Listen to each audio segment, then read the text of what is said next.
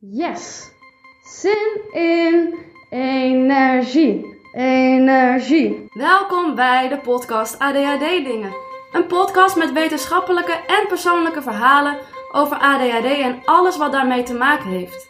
Mijn naam is Nirma en sinds twee jaar weet ik waarom mijn hoofd zo druk kan zijn. Toen heb ik de diagnose ADHD gekregen. Welkom bij de tweede aflevering over gedragsverandering met sociaal psycholoog en mijn collega studiecoach Marjan van Roon. In de vorige aflevering hebben Marjan en ik gehad over weerstand die kan optreden bij gedragsverandering, gedragsverandering na de diagnose en over welke stap je kan zetten om gedrag te veranderen. Als je het hebt over je plan van aanpak voor je gedragsverandering, dan start je met het inzicht krijgen in je eigen situatie. Vervolgens bepaal je wat jij wilt, wat wil je bereiken of waar wil je vanaf. En benoem voor jezelf waarom je dat wilt. Waarom gaat jouw vuurtje daarvoor branden? In deze aflevering gaan we de vragen van luisteraars langs. Hoe zorg je bijvoorbeeld dat gedragsverandering blijvend wordt? En hoe ga je om met gedragsverandering bij een partner of vriend of vriendin? Deze en andere vragen worden behandeld. Wil jij zelf aan de slag met gedragsverandering en heb je daarbij hulp nodig? Meld je dan aan voor een coachsessie bij mij. Stuur me een berichtje via Instagram van ADHD Dingen of via info.adhddingen.nl. Dan stuur ik je alle informatie op. Wil je verder de podcast helpen om bekender te maken? Geef dan een aantal sterren op Spotify of geef een positieve review op Apple Podcast. Alvast heel erg dank daarvoor en natuurlijk wens ik jou heel veel plezier met luisteren.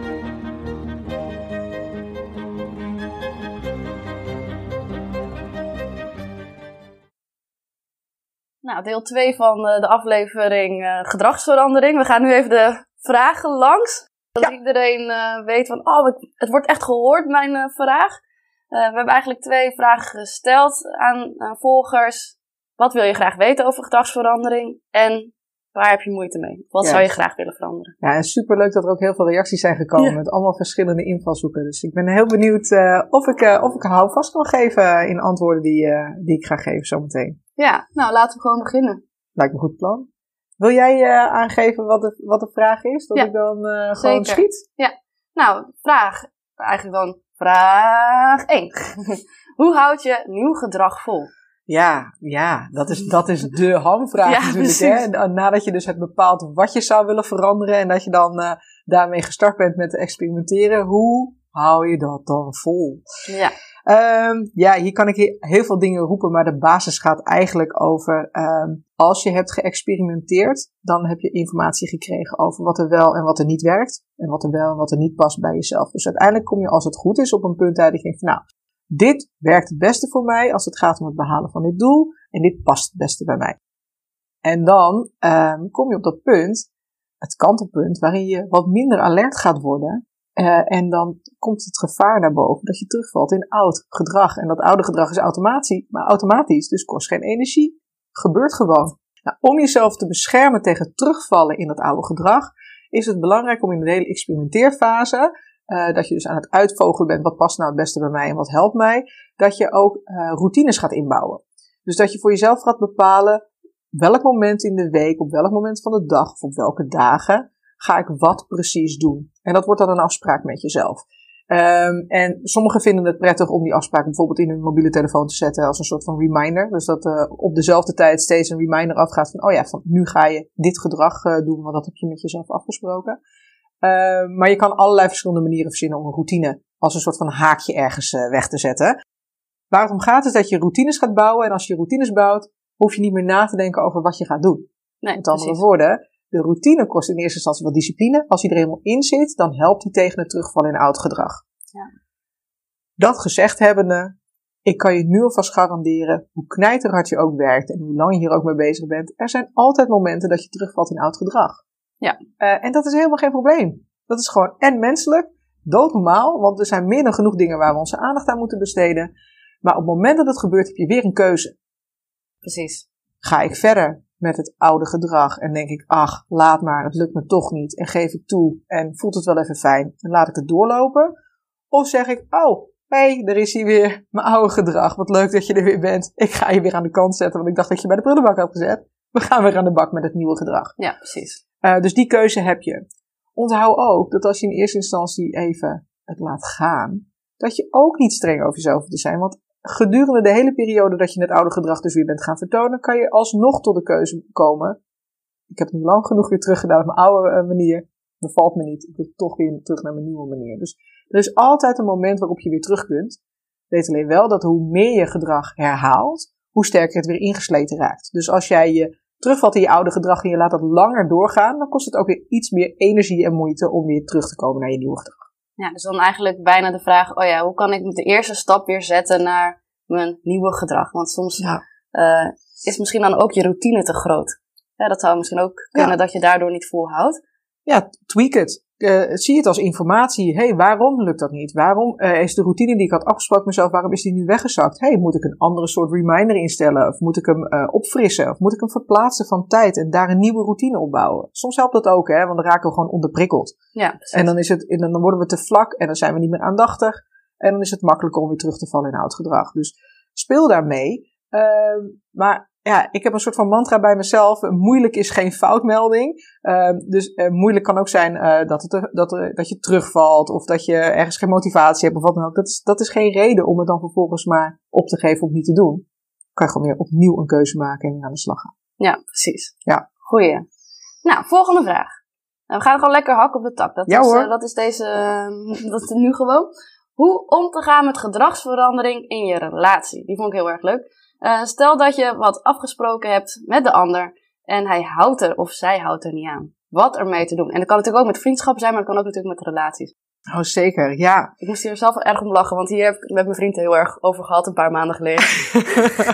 oh jee, dus de, mijn antwoord gaat hier gewoon impact hebben op jullie relatie. Nee, nee, nee, maar we zijn dit proces al een beetje doorgegaan. Oh, als in, we hebben, uh, juist omdat de relatie zo goed ging, dachten we, dit willen we graag houden. Dan zijn we in relatietherapie gegaan, of coaching. Juist vanuit, oh, het gaat heel erg goed en dat willen we houden. Dus uh, stel dat het een keertje minder goed gaat, zoals bij elke relatie, dan hebben we de tools en... Uh, Wat gaaf. Ja. Wat een mooie investering ook. Dat, ja. dat is zeker een goede. Dat is een tip voor de week. Wat zeggen, dat is zeker een goede tip. Maar Misschien goed. moet ik die maar eens oppakken. Ja. maar wat, ik, wat ik je, wat ik je ja. hoor zeggen, als het gaat om die vraag, dan gaat het over ja, uh, gedragsverandering in je relatie. En stel dat wat er afgesproken is, uh, niet opgevolgd wordt. Ja. Eigenlijk hoor ik hier een beetje in, wat moet ik doen als, als de ander niet doet wat we gezegd hadden dat hij zou doen, toch? Ja, precies, ja. ja. Dus we komen op dat punt uit van, ja, maar de ander moet veranderen. Ja, en dat is natuurlijk waar we de vorige aflevering over hebben gehad. Dat is eigenlijk niet hoe het werkt, ja. Nou ja, je ja, kan het, het natuurlijk pro je kan het proberen, maar we weten natuurlijk ook dat als uh, he, iedereen wil wel veranderen als ze uh, daar het voordeel van zien, maar niemand wil veranderd worden. Dus ik denk dat dit ook geldt voor de partner in kwestie, weet je. Ja, dat als je gaat lopen duwen, dat je, dat je op weerstand uh, stuit. Dus ik denk dat in dit soort situaties het eigenlijk het belangrijkste is om je te focussen op wat jij kunt in die situatie. Dus blijkbaar zijn er afspraken gemaakt onderling. Dan ga ik er even voor het gemak vanuit dat jullie daar allebei over eens zijn en er allebei ook uh, die afspraken dragen.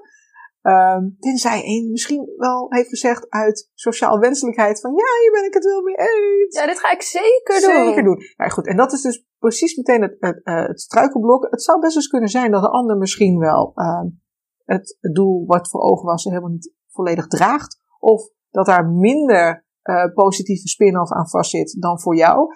Uh, dus zaak is om eigenlijk te gaan onderzoeken wat de oorzaak is zonder te vervallen in verwijten. Want ja, want dat is ja, belangrijk. Zo belangrijk. Want we weten allemaal hoe ingewikkeld het is om gedrag te moeten veranderen. Dat geldt niet alleen voor jou, maar dat geldt voor je partner dus natuurlijk net zo hard.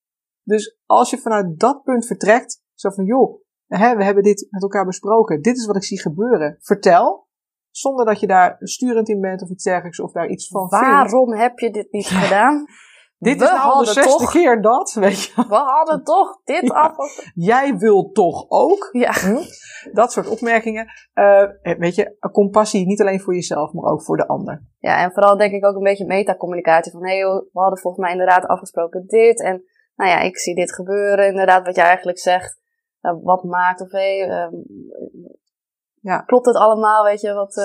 Ja, en het gevaar hierin is ook wel een soort van belerend overkomen. Hè? Dus ja. het, gaat wel over verbinding en het gaat wel over uh, de ander ook in zijn waarde laten. Want zelfs al wil de ander het wel, maar heeft hij er op dit moment even geen zin in, geen kracht voor of wat dan ook, dan is dat ook oké. Okay. Ja. Uh, de vraag is, ben, je ben je helemaal afhankelijk van elkaar in een relatie of kun je ook bepaalde veranderingen doorvoeren en ben jij daar misschien wel een stukje verder in dan de ander?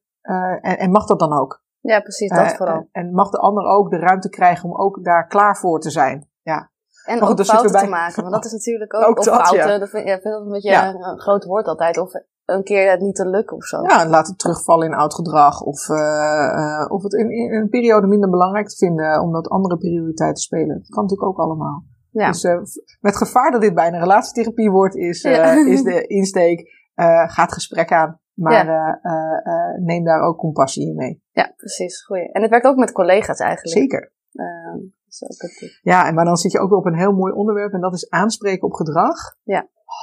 Oh, dat, is toch moeilijk? dat is weer een hele nieuwe Ja, podcast. precies. Daar kunnen we het al een keer over hebben. Ja. Ehm, dan gaan we naar de volgende. Ehm, hoe kun je herkennen wanneer je onbewust nieuw gedrag gaat vermijden? Zodat je kan bijsturen. Ja, dat is een leuke. Ja. ja. Want ehm, ik, vind het, ik moet er wat zo lachen. Wanneer kun je, eh, wanneer kun je herkennen wanneer je onbewust iets aan het doen bent? Nou, dat is een beetje lastig herkennen. Ehm, maar wat je wel natuurlijk heel duidelijk kunt zien, of merken of voelen, is wanneer je terugvalt in oud gedrag. Ja. En dat is je signaal van, hé, hey, wacht even, er gaat iets niet goed. Eh, en dat is jouw cue om te gaan evalueren. Even uit te zoomen. In welke soort situaties gebeurt dit? Hoe vaak is dat nu voorgekomen? Kan ik verklaren waarom het gebeurt of niet? En dan kan je pas bepalen of het überhaupt gaat over vermijding of gewoon eh, weggezakt zijn. Dat kan ook, hè? Ja. Dus het hoeft niet eens een, een, een, eh, een vluchtsignaal te zijn. Maar het kan ook gewoon zijn dat het leven even, even heeft overgenomen. Of dat het druk was op het werk en dat het uit je gedachten was. Dat is allemaal oké. Ja. En als je aan het vermijden bent, ja, wat zit er eigenlijk achter? Ja. Ja, want dat is dan wel de volgende vraag. Hè. Vermijd je iets, dan eh, is het interessant. Want vermijding, dat is eigenlijk een, een eh, effect van weerstand tegen de verandering. En waar zit die weerstand dan in? Is het doel eigenlijk toch niet jouw doel? Ben je er niet echt mee verbonden? Eh, ben je bang dat je het niet kunt? Of dat de lat te hoog ligt? Of dat je niet in staat bent om dat te doen? Of dat je niet over de competenties beschikt? Eh, of, had ik al sociaal wenselijk gezegd? Oh ja, nee, dat had je nog niet gezegd. Nee, maar dat... In één keer denk ik me, ja, misschien eh, heb je wel bedacht dat dat zou moeten. Ja. Of heeft iemand zelfs wel tegen je gezegd dat je het zou moeten? En je denkt, ja, eigenlijk heb je wel gelijk. Ja, en dan, dan is er eigenlijk ook niet voldoende verbinding met, eh, met het doel. Dus zie het vooral, het terugvallen in oud gedrag is je signaal. En dat is jouw moment om even te gaan evalueren. Even uitzoomen en tijd te nemen. Wat maakt dat ik hierin terecht ben gekomen? ja, en zoals je ook al eerder zei, het plannen van evaluatiemomentjes. Ja, wel handig om te doen. Eh, is iets wat bij mij bijvoorbeeld ook met enige regelmaat uit mijn routine verdwijnt, kan ik je vertellen. Ja, Dus, eh, dat heeft ook met routine te maken. Zeker. Ja, in het begin, eh, zeker als ik nieuw gedrag aan het uitproberen ben, of eh, ehm, een nieuw doel heb gesteld en gedrag aan het uitproberen ben, dan ben ik er heel actief mee bezig. En dan zijn die evaluatiemomentjes ook ingepland. Die staan bij mij standaard in mijn telefoon. Maar ik merk wel dat naarmate het langer vordert, of dat het gedrag beter ingesleten raakt, dat de urgentie om te evalueren verdwijnt. En als ik dan een reminder krijg, dat ik ze dan gewoon eigenlijk bijna ongelezen wegswipe op mijn Ja, telefoon. precies. En dat is voor mij echt wel een cue om te zeggen, oh wacht even, laat ik, eh, eh, dan is mijn cue het wegswipen van mijn reminders. Precies. En dan ga ik in kaart brengen van, hey, is dit gewoon afgerond, dit, dit stuk? En is het oké zo? Ja, want soms hoef je er ook niet de hele tijd Nee. stil meer te blijven staan. Helemaal niet. Maar, maar geef jezelf dan ook, maak er een bewuste keuze van om te zeggen, ik hoef hier niet meer op te evalueren, want I got this. Ja, precies. Ja. Ja. Net als, ehm, nou ja, dat, dat punt. Ja. Ja, helemaal goed. Ehm, volgende vraag. Oude patronen. Was niet echt een vraag, maar meer een opmerking van iemand eh, die... eh, kan jij daar iets over vertellen? Volgens mij had jij Ja, persoonlijk die is gesproken. inderdaad bij mij, eh, of nou, die heeft bij mij een, eh, een reactie gegeven via Instagram. En die gaf heel erg sterk aan van ja, als ik terugval in oude patronen, dan voelt het een beetje als schijnveiligheid. En, eh, en soms geeft me dat ook een futloos gevoel. En er zat niet echt een vraag aan vast, maar was meer een, een, een observatie wat er bij haar gebeurt als, eh, als zij in oude patronen terugvalt. En een aantal dingen die je hieruit op kunt maken is A, iedereen valt dus blijkbaar terug in oude patronen. En hoe, hoe meer ze ingesleten zijn, hoe groter de kans is dat dat gebeurt. Uh, maar hier is heel duidelijk, de schijnveiligheid is de ja maar. Hè? Dus de, de, de scepticisme. Ja maar, dit oude patroon voelt vertrouwd. Je weet precies wat er gaat gebeuren. Je weet precies wat je doet. Je weet eigenlijk uh, vaak ook wel meteen het resultaat. En je denkt, Ja. nou ja, weet je, kan, is misschien kan ik hier toch wel mee leven. Ik vind het eigenlijk wel oké. Ja. Zoals goed vaak ook de Het heeft me ook geholpen. ja, ja, het heeft me veel verder gebracht. Het heeft me gebracht tot waar ik nu ben. Ehm, maar wat ze daarna aangeeft als signaal is het eh futloos voelen. Ja. En dat is eigenlijk de cue van dit signaal, is eigenlijk het belangrijkste signaal dat, dat het oude patroon dus uh, wringt. Alleen de vraag is dan, als je terug bent gevallen in een oud patroon, wanneer komt het moment waarop je zegt, ik wil daar toch weer mee aan de slag? Is op het moment dat het futloos voelen te zwaar voelt. Of dat er meerdere dingen zich opstapelen waar je denkt, nee, wacht, dit, dit is het gewoon niet. En dan ontstaat er pas weer urgentie. Ja, precies. En dat is oké.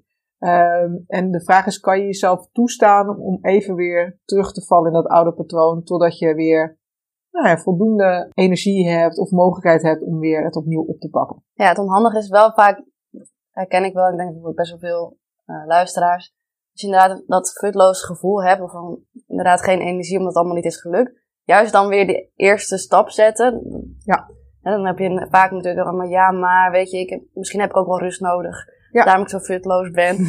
en um, ja, en eigenlijk weet ik wel dat ik nu een rondje buiten moet gaan wandelen. Maar ja, ik ben heel erg moe. Ja. Uh, vanuit juist de futloosheid uh, weer een stap zetten, die is natuurlijk wel altijd lastig. Ja. Nou, wat je sowieso kunt doen, even, want dit gaat over, uh, als over oude patronen, schijnveiligheid en futloos voelen, dus die laag zat wat dieper, zeg maar, in, in, het, in het gedragspatroon voor deze persoon. Maar wat je ook voor jezelf kunt doen, is een lijstje maken als je toch gaat onderzoeken hoe je balans zit in je leven met energiegevers en energienemers. Om een overzichtslijst te maken van hele korte, kleine, concrete interventies om je energie een boost te geven. Ja. Misschien vind je het wel fijn om gewoon even vijf minuten knijterhard mee te blaren met muziek, hele foute muziek uit de jaren tachtig. Ja, heerlijk. Ik ook. Ja, ik, ik, kan een heel lijstje opnoemen. Misschien moet ik een Spotify-lijst ja, precies. over foute muziek gesproken. Ja, maar, of even vijf minuten buiten te gaan wandelen. Of als je de kracht niet hebt, hè, zeker als je meer in de depressieve komt en die amper je bed uit kunt komen, dan is het voldoende om zeg maar wel eruit te komen en een keer te douchen. Ja. En te zeggen van oké, wacht, ik ben weer fris. Uh, en, en wat er dan gebeurt, gebeurt er. Maar maak het zo klein mogelijk, dat, ja. zo haalbaar mogelijk voor jou op dat moment. Uh, zonder dat daar een waardeoordeel over te zitten. En op het moment dat je in dit soort fases terechtkomt en moe en futloos bent, zou je het lijstje, bij wijze van spreken plak je hem op je, op je koelkast of ergens bij je bureau. Zeg van, oké, okay, uit deze zeven dingen kies ik nu nummer drie. En ik Ja. ga nu vijf minuten heel hard meeblaren met foute muziek. Ja, nee, dat lijstje is echt ideaal. Die heb ik uh, zelf ook. Dat uh, kan ik iedereen aanraden. Um, hoe een zelf uh, bedacht planning, denk ik, langer vol te houden. in plaats van weer te vroeg weer iets anders proberen. Ah ja, de, de, van de, oh dit werkt toch niet, ik ga wat anders doen. Ja. Zonder dat je de tijd neemt om het daadwerkelijk te laten Ja. in, inslijten. Ja, ja. Um, dat is een mooie, want ieder, dat is voor iedereen namelijk anders. Dus ik kan eigenlijk niet een, uh, een klip-en-klaar antwoord hierop geven. Wat je wel vaak, want jij bent expert op je eigen leven. Wat je zelf vaak wel weet is wanneer je dit eigenlijk aan het doen bent. Wanneer Ja. je eigenlijk te snel opgeeft. Um, al, en dat bij de een kan dat na drie keer zijn en bij de ander kan dat na 15 weken pas zijn. Hè. Dus, dus dat kan je voor jezelf wel bepalen. Zodra je dus voelt van uh, ik wil wat anders gaan doen of dit werkt niet, dat is het moment om stil te blijven staan bij dat gevoel. Ja. Dit werkt niet. Prima. Zoom uit. Het is een evaluatiemoment. Waarom werkt dit niet? En zodra je dus dat evaluatiemomentje inplant, en het hoeft echt niet uh, met 16 mensen uh, 3,5 uur durende vergadering te zijn. Gewoon even op een papiertje krabbelen, of weet ik veel, een whiteboard als je dat toevallig in de buurt hebt. Even krabbelen wat er dan allemaal in je opkomt als je denkt waarom het niet werkt. Ja. En even afstand nemen. En het kan natuurlijk ook weerstand zijn. Zeker. Vaak. Ja, precies. Bijna altijd. Ja, daarom. ja, zo werkt het inderdaad. Dus als je, uh, als je jezelf helpt om een klein beetje afstand, ruimte te kunnen nemen tussen je gedachten en gevoelens en je acties. Ja. Dus door, nou, laten we zeggen, een drie minuten evaluatie te doen naar aanleiding van je eerste reactie van, eh, kap je mee, want dit werkt toch niet. Um, dan zorg je er al voor dat je um, meer, ja, eigenlijk geef je jezelf het sturen over je leven in handen. Dus dan bepalen je emoties of je gedachten niet wat er gebeurt, maar dan bepaal jij in zijn totaliteit wat er gebeurt. Ja, want ik kan, het is een mooie dat je eigenlijk dan je gedachten ook toelaat van, nou ja, ze zijn er, weet je, er is eigenlijk heel veel weerstand op van, uh, het, dit werkt toch niet, het heeft geen zin. Nou ja, oké, okay, dat kan. Ja. um, en dat je dan weer verder gaat eigenlijk. Ja, ja en dan, dan is het mantra moeilijk is geen foutmelding, komt dan ook weer naar voren, hè.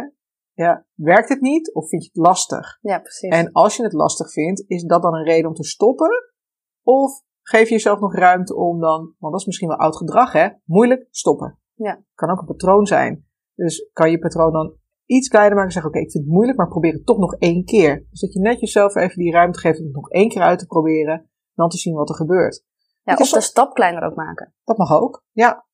Alleen als je de stap meteen kleiner maakt, zeg maar, dan, is, dan geef je ook misschien wel toe aan dat gevoel van, ja, moeilijk. Ja. Dus het is een beetje, een beetje aftasten. En, en, en weet je, alles is oké, hè. Dus alles wat je uiteindelijk kiest, ook al stop je wel, ehm, dat is uiteindelijk een beslissing waar je weer op kunt evalueren en kunt zeggen van, nou ja, heeft het me gebracht wat ik wilde? Is dit wat ik nodig had? En soms ben je ook nog ergens niet klaar voor. En dat mag ook. Dan ben je vol goede moed begonnen. En dan ben je ermee aan de bak. En dan blijken er allerlei dingen ook nog in je leven te spelen daarnaast. En dan denk je, shit.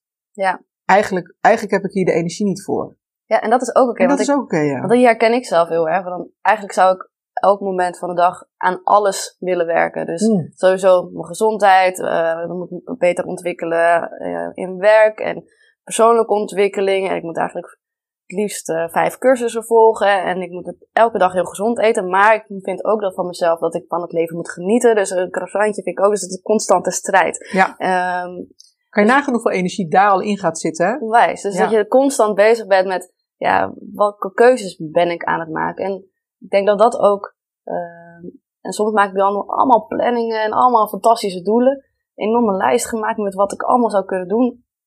En dan kijk ik ernaar of dan, eigenlijk moet ik dan te horen krijgen, nee maar, is het niet een beetje veel?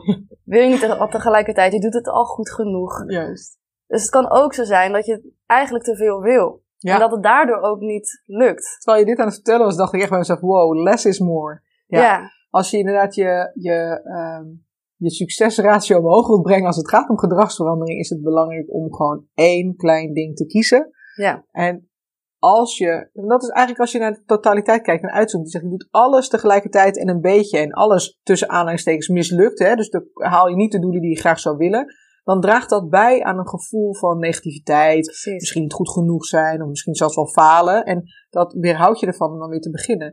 Maar als je van al die dingen die je hebt bedacht, steeds één onderdeeltje neemt en tegen jezelf zegt, de rest komt ook. I'll be fine. Het komt echt wel in orde. Ik kom daaraan toe, maar ik start nu met dit. Dan is de kans veel groter dat je deze ook daadwerkelijk afrondt. Eh, en uiteindelijk dus dat hele totaalplaatje gaat doen, stap voor stap. In plaats van dat je de hele tijd het gevoel hebt dat je achter de feiten aan het aanlopen bent. Ja.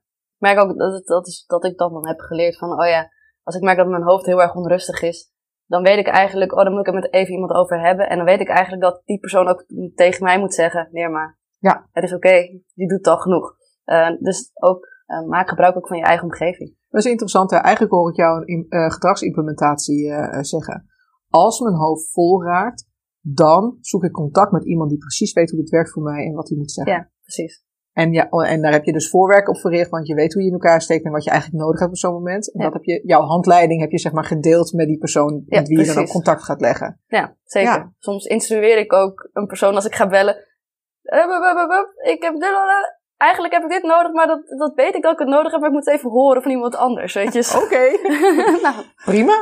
Ja, nee, maar hoe, hoe mooi is dat, hè? Dat, dat soms gewoon, dat je eigenlijk iemand nodig hebt om even mee te sparren, maar eigenlijk is het een soort van een spiegel. Ja. Die, eh, En soms ook bevestiging. Want Ja. zoals je ook al zei, mensen weten eigenlijk heel goed, of vaak wel heel goed wat ze nodig hebben, maar Mhm. durven dat nog niet toe te geven of moeten een bevestiging nodig hebben dat het oké is dat ze die kant op gaan. Absoluut, ja. En dat, is, en dat zie je natuurlijk ook hè, als je het hebt over starten en aan, eh, starten of moeite hebben met starten. Dat wordt heel vaak veroorzaakt door eh, of de hoge lat, dus in, in, de vorm van perfectionisme, faalangst, het gevoel hebben niet goed genoeg te zijn of misschien toch niet te kunnen. Nou, al die dingen dragen bij, bij het, aan het niet starten. Ja. Maar als je gedrag wilt veranderen, het enige wat werkt is doen. Ja. En ehm, eh, dat is ook de methodiek waar ik straks misschien wat meer over ga vertellen. Maar de methodiek waar wij mee werken is wetenschappelijk onderbouwd. En die start ook met doen. Dus je begint met actie. En daarna komt pas reflectie. En dan bedenken, oh, maar waarom werkte dit wel of niet? Ja. En we hoeven helemaal geen eh,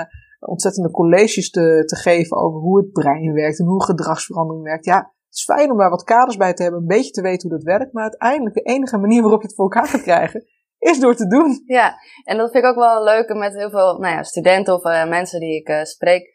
Ehm, die zeggen heel vaak, oh, maar dan ga ik, moet ik eerst dit kunnen en dan pas ga ik het doen. Yes. Of dan, oh, ik moet me eerst beter voelen en dan pas kan ik het doen. Of eh, ja, als ik dit heb gedaan, dan pas. Terwijl eigenlijk is het ook een soort van vermijding en uitstelgedrag. Absoluut. ja, soms heb je geen motivatie nodig. Ja, ik ben niet geconcentreerd of ik heb geen motivatie, dus ik kan het niet. Nou, je kan het wel. Ja. Nou ja, waar het, waar het om draait is, is start before you're ready. Ja. En heel vaak zeggen we inderdaad dat we uh, bijvoorbeeld, ja, ik, ik, uh, ik moet deze klus afmaken, maar ik ben niet gemotiveerd. Nou, oh, wacht, stop. Dan gaat hier iets niet goed. Je kunt en geen motivatie hebben en toch aan de slag gaan. Um, zeker uit de wetenschap, steeds meer uh, wat er naar voren komt, is dat als je eenmaal bent begonnen uh, en je gaat stapjes zetten en je behaalt kleine successen, dat het maximaal bijdraagt aan je motivatie. Dus je kan ook starten zonder motivatie. Je kan ook starten zonder gedisciplineerd te zijn. Ja, weet precies. Je wel? Ja. Dat is allemaal mogelijk. Je kan ook starten terwijl je het nog niet kunt. Ik bedoel, uh, uh, ik weet niet hoe ik, uh, ik weet niet hoe ik het op dit moment ervan afbreng. Maar goed, ik ben geval begonnen met podcast, maar ik heb het nog nooit gedaan. Weet je? Ja, precies. dat soort dingen. Ja, nou ja, of en dan, ja, ik heb geen motivatie, dus ik kan het niet. Vaak doe ik dan, oh, laat ik het dan in ieder geval een half uurtje doen. Ja. Dan heb ik in ieder geval iets gedaan. En als ik in een flow blijf, als ik denk van, oh, ik ben toch wel lekker bezig, dan ga ik het langer doen. Maar bijvoorbeeld met, uh, met afwas doen vind ik echt verschrikkelijk. Uh, maar dat moet gewoon. Ik heb het op een gegeven moment met mezelf afgesproken. Ik ga in ieder geval een half uurtje doen. Heb ik een timer gezet. En dat zeg ik ook wel vaak tegen studenten. Probeer dan eerst een half uur gewoon maar huiswerk te plannen. Gewoon met een timer. Ja. En als je er lekker in zit, dan maak je het af. Dan heb je geval een half uur gedaan. Ja, juist. Ja. En dat kan je, en afhankelijk van de situatie waar je in zit, kan je inderdaad spelen met die tij, dat tijdslot, hè? Ja. Van, nou, bij, bij sommigen die zijn al blij als ze tien minuten redden. Precies. En de anderen die zeggen van, nou, een half uur is maar eigenlijk te kort. Um, maar dan, dan remmen we vaak wel af, hè? Dan Ja. zeg ik, ja, oh, je mag een half uur te kort vinden, maar je mag voor mij geen uur.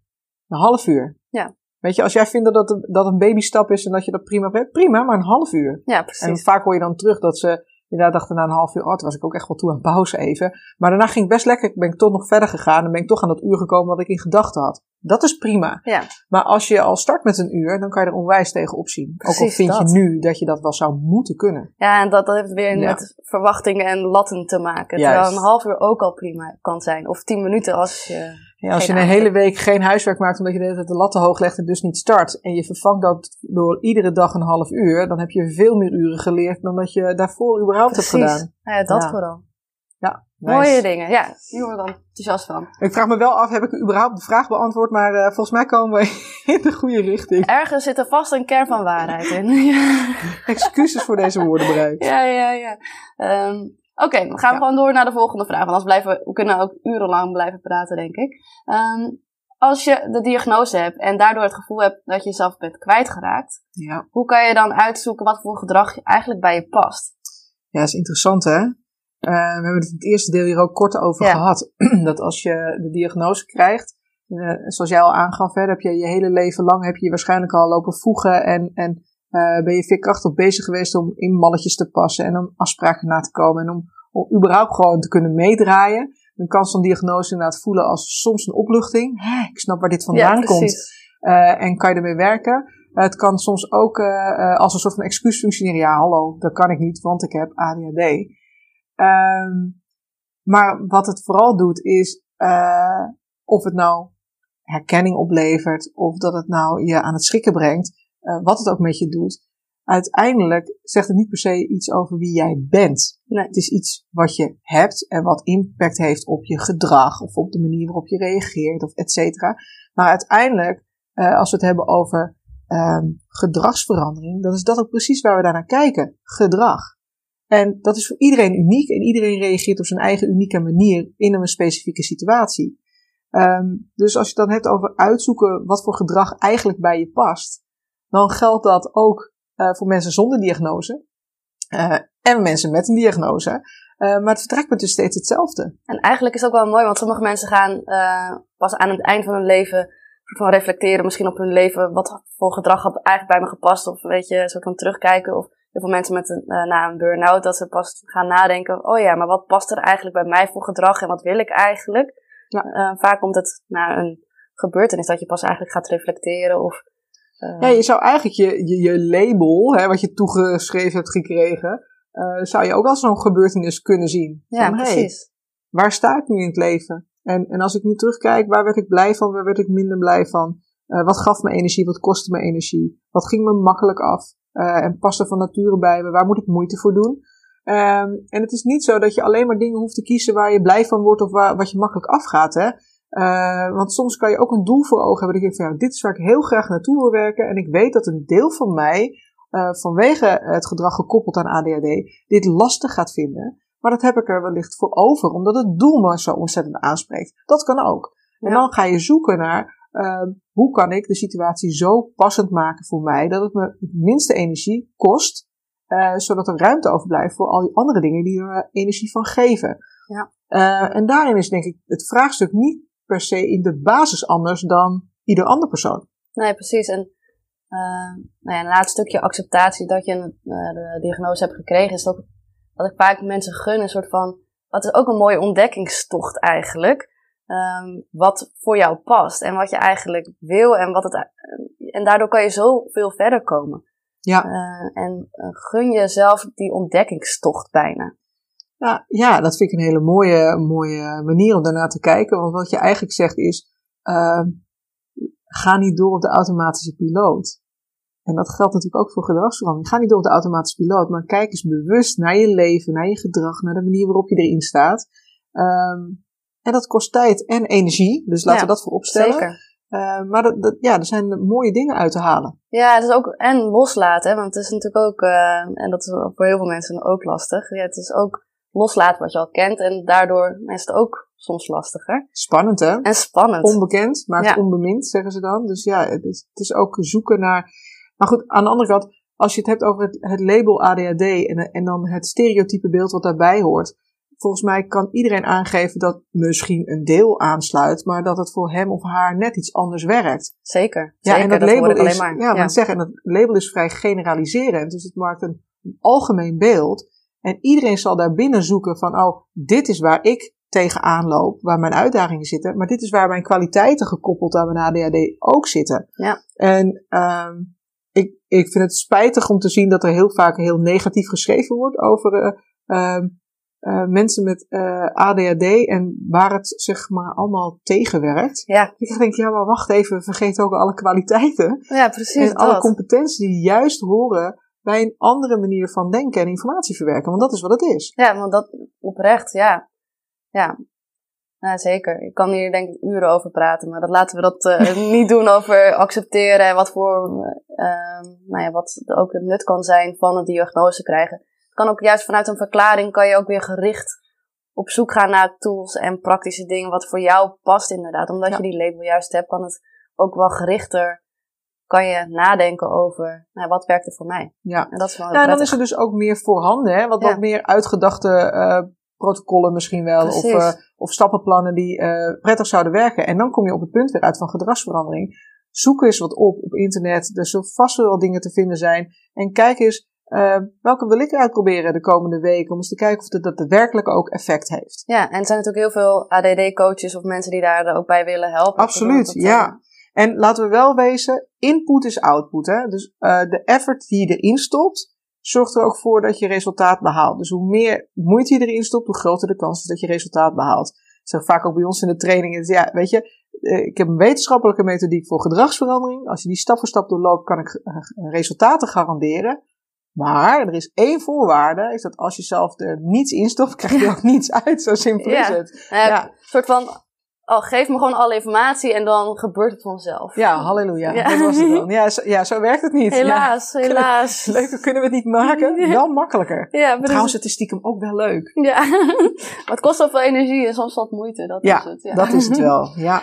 Um, dan is er ook nog een leuke vraag. Hoe lang moet je iets als een kip zonder kop volhouden voordat het een gewoonte is? Ik vond dat zo mooi. Ja. Ik vind hem geweldig. Ik ben wel getriggerd ook door uh, kip zonder kop, weet je wel. Hoe lang moet je iets als een kip zonder kop volhouden voordat het ook een gewoonte is? Ja, ik weet, ik, wat het bij me, ik weet niet precies wat de vragensteller ermee bedoelt, maar het roept bij mij op zo van, uh, uh, misschien moet ik uh, dan zonder al te veel nadenken gewoon dat nieuwe gedrag maar blijven uitproberen. Totdat het dan een gewoonte is en geen energie meer kost. Ja. Uh, helaas. ik heb slecht nieuws. Uh, het probleem is dat je juist automatisch gedrag wilt uitschakelen, dus wilt doorbreken. En dat automatisch gedrag is het kip zonder kop uh, verhaal. Dat je dus niet nadenkt en niet bewust bezig, maar dat het gewoon gebeurt. Dus je, als, je zal aan de slag moeten met je kop om dat nieuwe uh, patroon in te slijten. Dus ja, sorry. Je moet een tijdje als een kip met kop aan de bak. Ja.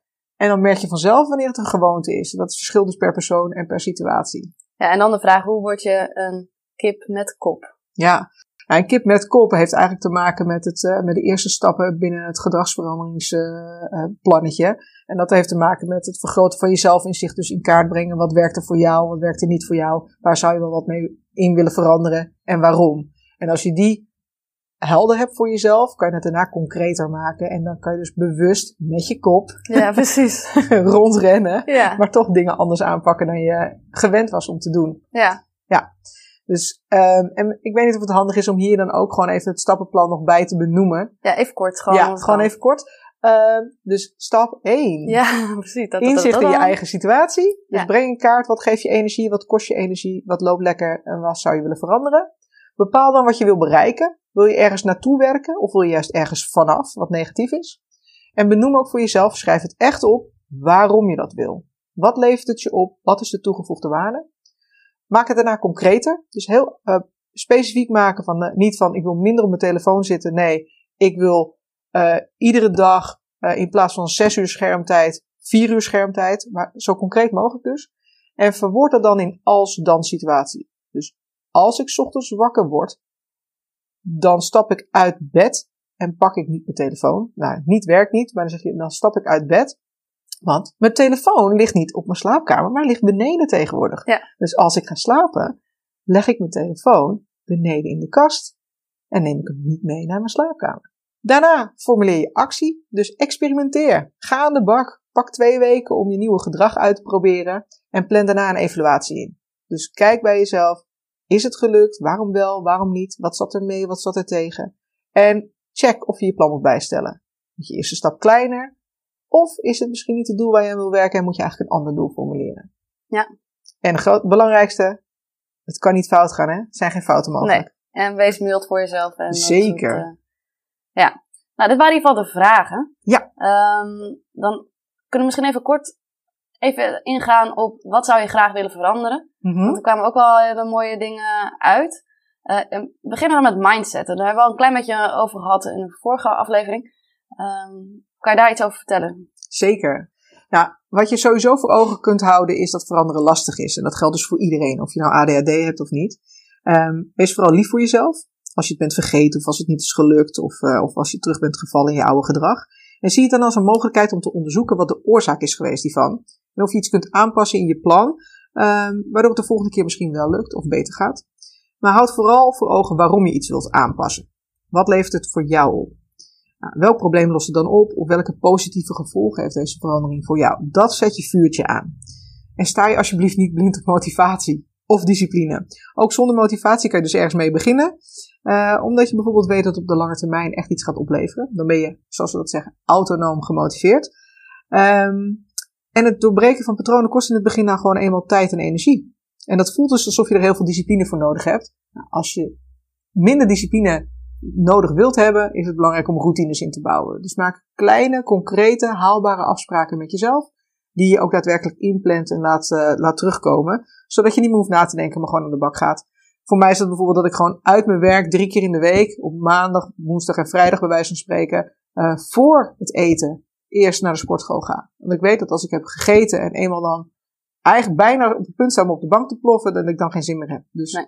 dat zijn bijvoorbeeld routines die mij helpen en daar hoef ik niet meer over na te denken, want die afspraak staat gewoon. Dus ik heb gewoon mijn sportkleding mee en kan gewoon meteen door. Ja, precies. Dus dat is wat mij bijvoorbeeld helpt. Ja, goeie.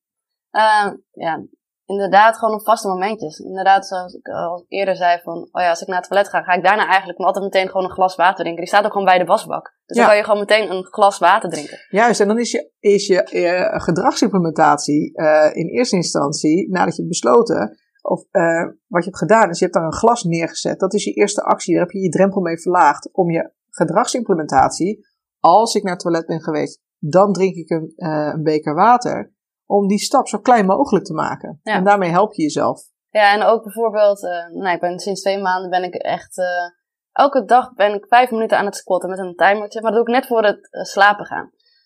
Dan merk ik ook dat ik ook beter kan slapen. Heel veel mensen zeggen, oh, je moet niet sporten voor het slapen gaan. Maar het werkt juist om de rusteloze benen een beetje te verminderen. En het lukt. Dus het is ook nog ah, je, je hebt meteen een soort van dopamine-effect. Oh, want elke dag doe ik het tot nu toe. Ja. Ik zie ook meteen resultaat. Echt, mijn billen die zijn uh, gestrakker dan ooit. Nice. Dus, dus het valt ook nog op. Dus het is ook, uh, en het is vrij makkelijk. Ik hoef er geen matje voor neer te leggen. Um, want vaak als ik met sportoefeningen heb, wat heel veel mensen denken als doel hebben. Ik denk het ook, ja. En dan, dan moet je weer van alles. Als met hardlopen moet je heel veel kleren aantrekken. En dan moet je ook nog een ja. rondje gaan bepalen. En bij een sportschool, ja, dan heb je zoveel prikkels. En wat zal ik eens gaan doen, weet je wel. Ja. Um, dus ik heb nou allemaal oefeningen voor thuis. Die eigenlijk niet zoveel moeite kosten. Uh, zoals uh, squatten, daar heb je geen matje voor nodig. Of um, push-ups tegen de muur aan, heb je ook niks voor nodig. Nee. Uh, dat soort Ideaal. hele kleine dingen. En dan zet ik inderdaad een timer van vijf minuten. En dan weet ik gewoon wat ik moet doen. Ja. Dan gaat er uiteindelijk gewoon een alarm af. En dan kan ik daarna mee stoppen. Ja, en dan is het klaar. En dan heb je eigenlijk helemaal geen gedachtekracht nodig gehad om dat te doen. En het zit gewoon helemaal in je systeem. Ja. ja. Ja, ik vind het heel herkenbaar. Dat is een van de redenen dat ik een specifieke sportschool heb uitgekozen. Omdat ik dan een standaard rondje heb. Wat zeg maar automatisch mijn, uh, mijn spullen, mijn, mijn gewichteninstellingen. Eens in de zoveel tijd is er een evaluatiemoment. Dan wordt dat bijgesteld. En dan kom ik binnen en het enige wat ik hoef te doen is zeg maar pliep. En dan aan de bak te gaan. Dat ding stelt zichzelf in. En dat, ook dat helpt mij inderdaad om niet te denken, oh ja, maar dan moet ik weer met die gewichten harnessen. En hoe moet het dan? En waar ga ik aan beginnen? Oh, er zit hier iemand. Nee, er zit gewoon een vast rondje en een instroommoment. En dus aan de ene kant voelt het heel fabrieksmatig. Dus Ja. soms denk ik, ugh, wat saai. En aan de andere kant, dit is de enige sportschool waar ik het tot nu toe voor elkaar heb gekregen om altijd heen te gaan. En gewoon mijn, mijn twee, drie keer in de week eh, te doen. In plaats eh, van weg te vallen. Dus blijkbaar werkt dit voor mij. Ja, en dat is net wat denk ik met wat heel veel mensen hebben ook met plannen van, oh ja, ik weet eigenlijk dat het heel goed werkt om dat te doen. Ja, Maar ja, het is wel saai. Maar uiteindelijk levert het ook gewoon heel veel op, omdat je niet hoeft na te denken. Want dat, daar Ja. gaat het uiteindelijk om. En niet nadenken eh, scheelt weer energie. Nou, en en niet nadenken houdt in geen beslissingen nemen. En we hebben toevallig gisteravond met z'n tweeën een, eh, een training gedaan als het gaat om concentratie te vergroten. En eh, kwamen we erachter hoeveel beslissingen je wel niet moet nemen op een dag. Op Ja. elk moment van de dag, bij wijze van spreken. En dat kost allemaal energie. Dus als jij gedrag wilt veranderen, eh, dan is het zaak om daar zo weinig, om of zoveel mogelijk energie daarvoor vrij te maken, of er zo weinig mogelijk energie in te besteden. Nou, Ja. dan zeg ik routines. Ja, precies. Nou, top. We kunnen echt uren praten, denk ik. Maar goed, ehm, even kijken. Heel veel mensen zeiden ook, oh, ik wil heel graag mijn eetgedrag veranderen. Ja, eetgedrag valt eigenlijk gewoon onder gedrag in zijn algemeenheid. Hè. Dus eh, gewoon de zeven stappen voor gedragsverandering, bij wijze van spreken, kan je gewoon hierop toepassen. Alleen dan maak je het heel concreet op je eetgedrag. Wat is het dan in je eetgedrag? Wat je energie geeft, wat kost je energie, wat zou je daarin willen veranderen? En maak dat steeds concreter. En dan kan je dan vervolgens gedragsintenties ook maken. Bij eetgedrag, wat wel daarbij eh, samenhangt, heeft ook een beetje te maken met roken, zit een soort van verslavend component in Ja, en sociaal ook. en sociaal. Ehm, dus eh, als je ook naar gedragsimplementaties kijkt, probeer dan ook gewoon valkuilsituaties voor jezelf te bepalen. Wat zijn voor jou lastige situaties waarin je makkelijk terugvalt in bepaald gedrag? En kan je dan een als-dan constructie maken? Hè? Als ik uit eten ga met vrienden, dan kies ik altijd een salade. Ik roep maar iets. Ik zou het niet doen hoor. Ik zou gewoon afwisselen. Maar dat moet je zelf weten, wat je zelf Ja. prettig vindt. Maar waar zit je valkuil? Waar wil je wat veranderen? Dan eh, ehm, eh, kan je daar gericht ook op je valkuilsituaties eh gedragsimplementaties maken. Ja, maar dat is denk ik zeker met eetgedrag en denk ook met bijvoorbeeld alcohol. Het is vaak ook, je begon zelf met een salade op een salade. Er zit Ja. ook meteen, oh nee, daar heb ik toch helemaal geen zin in. Dat ja, maar ik heb zelf daar heel sterk ook associaties mee met dat hele eten. Dus de vraag is ook, weet je, welke mindset neem je mee? Ehm, en en eh, jij gaf ook bijvoorbeeld aan, hè, van nou, ik eh, wil heel graag heel gezond eten en dan moet alles tegelijkertijd bezig. En dan moet iemand gewoon even tegen me zeggen van, ja, wacht even, je, doet, je, je bent eigenlijk al best gezond bezig. Dus is het een probleem als je dan een keertje met je vrienden dan uit eten gaat en dan wel kiest voor dat, dat en dat? Ja. Dus dat is voor iedereen natuurlijk weer zelf om te bepalen. Dit was mijn eh, frustratie op sala saladeniveau. ja. ja, en als je dus bij jezelf ook merkt dat er bepaalde associaties zo sterk zijn. Een soort van, oh ja, maar hoe kunnen we dat dan oplossen? Weet je wel, als ik zo'n eh, frustratie merk van salade, maar wat kan ik dan wel doen? Eh, Ja. Zijn er niet andere gerechten die ook iets gezonder zijn, waar je niet zo'n negatieve Ja. gevoelens bij hebt? Of dat je zegt van nou, ik kies voor dit gerecht, maar ik kies in plaats van dit ernaast, kies ik iets anders naast, waardoor ik een soort van compensatieconstructie eh, maak voor mezelf. Het is voor iedereen natuurlijk weer anders om daar, eh, om daar zijn afweging in te maken. Ja, en ook bijna, ja, eh, kan ik het verdragen dat ik nu gewoon iets minder gezellig ben of zo, weet je? Of. Dat gevoel hebben we vaak erbij, hè? Van Ja. als we dan niet iets mogen eten wat we eigenlijk zouden willen, of als we geen alcohol mogen drinken terwijl we dat Ja. wel zouden willen. Er zitten allerlei componenten bij als het gaat om eh, sociale verplichtingen, verwachtingen, maar ook vanuit jezelf. Hè? Dat Ja. hoeft niet eens zo te zijn dat anderen het zo ervaren, maar dat je het zelf denkt dat ze het zo ervaren. Dus ja, het is, gedrag wordt door meer dingen gestuurd. Eh, het enige wat je kan zeggen is dat eh, om gedrag effectief te veranderen, het allerbelangrijkste is dat je je eh, nieuwe gedrag zo concreet en haalbaar mogelijk formuleert. Dat helpt je jezelf te wapenen tegen al het andere wat er in je hoofd en in je omgeving speelt. Ja, en accepteer dus ook de weerstand en dus de negatieve gedachten bij jezelf. Ja. Gewoon van ja, dat gebeurt. En daardoor, en dat te accepteren bijna van oh, dat je allemaal negatieve gevoelens hebt over salades. Ja, accepteer dat maar gewoon even, nou niet eventjes, maar laat het er zijn. En dan toch die salade eten. Ja, juist kan ik, kan ik en dit allemaal denken, vinden en voelen. Ja, En toch precies. ook dat gedrag vertonen wat ik met mezelf had afgesproken. Ja, Ja. nou dat eigenlijk. Dat, ja, Ja. ingewikkeld blijft dat, hè? Ja, leuk man, gedachten. Ja. Volgens mij eh, hebben we voornamelijk wel de dingen, want we... eh, Maar ik, ik bedenk, kijk hier, ik denk, dat is wel één belangrijke, die volgens mij heel Oh, erg ja. past bij, eh, bij, de podcast natuurlijk. Zeker, en, absoluut. Daar gaan we dan mee afsluiten. Dat lijkt me een hele Want mooie. eh, anders ja. duurt dit, dit ook weer eh, gezellig, veel te lang gezellig eh, en te lang. Ehm, sluiten we af met, ja, ik wil heel graag mijn onrust in mijn hoofd veranderen. Ja, nou, dat kan ik me heel goed voorstellen. Hè, dat is iets wat we natuurlijk altijd terug horen als we de, mensen aan het begeleiden zijn die, die met de ADHD-diagnose is het iets wat de hele tijd voorkomt. Hoe vol kan je hoofd zitten en hoe, hoe in de weg kan het zitten? Ehm, ik kan hier wel heel kort over zijn, denk ik. Want weet je, volgens mij zijn jullie allemaal wel doodgegooid met allemaal tips en tools en trucs en dingen die je zou kunnen uitproberen. En op, als je op internet googelt, dan kan je van alles vinden over wat je zou moeten doen hiertegen. Uh, maar de crux zit hem in het daadwerkelijk ook gaan doen en uitproberen. Want wat voor jou werkt, werkt niet voor mij en andersom. Um, dus eigenlijk heb ik hier maar één, uh, één reactie op en dat is stop met googlen. Kies er eentje waarvan je denkt, nou, ik denk dat dat het beste bij me past. En probeer het uit. Geef jezelf een periode om die, dit eigen te maken. Evalueer tussendoor, stel bij en beslis. Ja. En dan ben ik heel benieuwd, ik weet niet of er mogelijkheid is, maar als mensen zijn gaan uitproberen, wat de effecten daarvan zijn en wat hun reactie daarop zijn. Ja, en het is oké okay om faalangst te voelen. Zeker. En dat vooral. En ik denk ook van, uh, stiekem weet je inderdaad al heel veel. Uh, maar dan is het ook van accepteren dat het antwoord er soms ook heel makkelijk kan zijn. Ja. Soms hoeft het ook dus niet ingewikkeld te zijn. Nee, en, en soms, is het soms denken we dan ook van, hè, als het zo makkelijk is, klopt het dan wel? Is het dan wel goed genoeg? Of eh, soms ook het gevoel dat als we gedrag moeten veranderen, dat het dan allemaal moeilijk en ingewikkeld hoeft te zijn. Hoeft helemaal niet. Uiteindelijk draait het erom, wat werkt voor jou? Ja, en ook inderdaad, uh, bij deze vraag ben je ook weer inderdaad die stappenplan bijna inzetten. Stap 1, ja, wat werkt er voor jou? Waar word je blij van? En uh, nagaan, wanneer was ik rustig? Want die momenten zijn er echt. Ja. ook, heel veel mensen met ADD zeggen, ja, ik heb helemaal geen concentratie. Ja, echt wel. Als je gepassioneerd bent over uh, gitaar spelen, kan je onwijs lekker gitaar spelen. Dus Ja. je hebt wel concentratie. En wanneer vind je dat? Uh, en wat kan je daaruit leren? En waar in je, in je dagelijks leven zit dan meer rust en overzicht. Precies. En waar in je leven ehm, eh, kan je aandacht hebben. eh, Ja. Zonder max en in een hyperfocus te schieten, bij wijze van spreken. Maar ehm, eh, ze zijn er. Ja. Dus, en kan je daar meer van inbouwen? Ja, dat is het. Stapje voor stapje. Stapje voor stapje. Ja, je hoeft niet meteen om naar volledig zen. En eh, ik, ik vind dat bijna een beetje eng, weet je wel? Als je heel zen bent, dan, be- sommigen verwarren eh, zen zijn met volledig uitgevlakt, afge, afgevlakt zijn. Hè? Dat, Ja. Dus weet je, er zit, er zit ook heel veel kwaliteit in het, ehm, in het hebben van ADHD-trekken. Eh, het zou zo zonde zijn om ze allemaal kwijt te raken. Maar soms is het wel prettig om daar eh, iets eh minderen, eh, mindering op te brengen. Dat je iets kunt sturen. eh, en dat je dus het gevoel hebt dat je meer regie kunt nemen. In plaats van dat het jou eh, stuurt, dat jij het kunt sturen. Nou, en dan zou ik zeggen, uitproberen, oefenen. Just try it. En ook soms gewoon accepteren.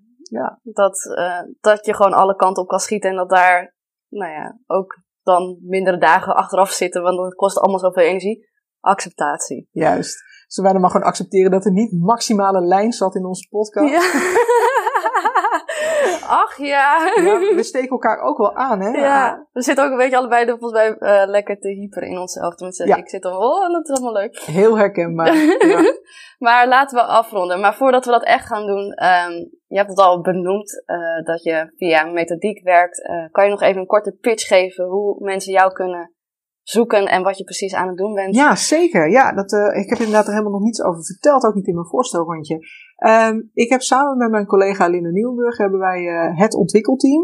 Um, en we zijn een, uh, een, bedrijf gespecialiseerd in training en coaching op het gebied van persoonlijke ontwikkeling in de breedste zin van het woord.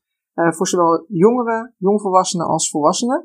En we werken, en dat is denk ik het meest interessant voor, voor de luisteraars, met een wetenschappelijke methodiek bewezen effectief op het gebied van gedragsverandering. En de methodiek heet The Lab of Life.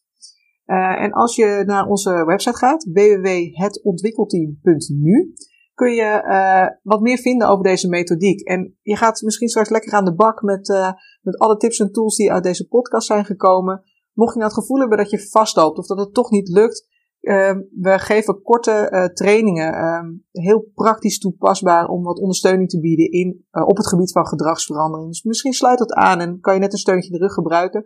Wees welkom en, uh, en als je vragen hebt, stuur ze gewoon in. Helemaal goed. Top. Dankjewel Marjan voor je tijd en dat we een uitstapje hebben gemaakt uit school.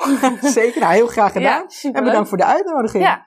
En mocht je inderdaad, luisteraar, nog andere vragen hebben of opmerkingen of ben je lekker aan de slag geweest. Uh, en uh, ze zijn heel erg benieuwd hoe het is gegaan of hoe het gaat. Zeker. Uh, laat het vooral lekker weten en dat was het dan. Ja. Dankjewel voor jullie aandacht. Top!